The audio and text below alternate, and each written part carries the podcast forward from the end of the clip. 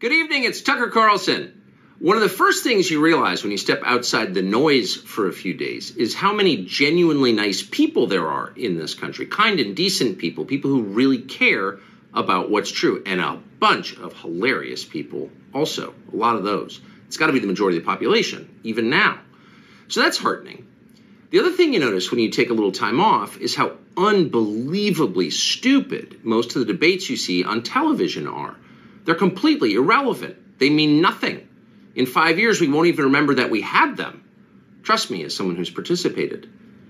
And yet, at the same time, and this is the amazing thing, the undeniably big topics, the ones that will define our future, get virtually no discussion at all. War, civil liberties, emerging science, demographic change, corporate power, natural resources. When was the last time you heard a legitimate debate about any of those issues?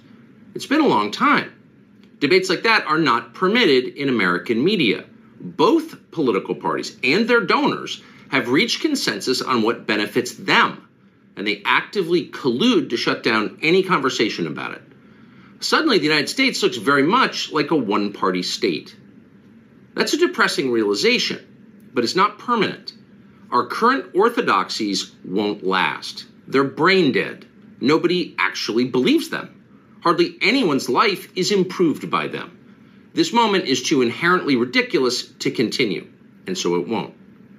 The people in charge know this, that's why they're hysterical and aggressive. They're afraid. They've given up persuasion, they're resorting to force. But it won't work. When honest people say what's true, calmly and without embarrassment, they become powerful. At the same time, the liars who've been trying to silence them shrink and they become weaker. That's the iron law of the universe. True things prevail. Where can you still find Americans saying true things? There aren't many places left, but there are some, and that's enough. As long as you can hear the words, there is hope. See you soon.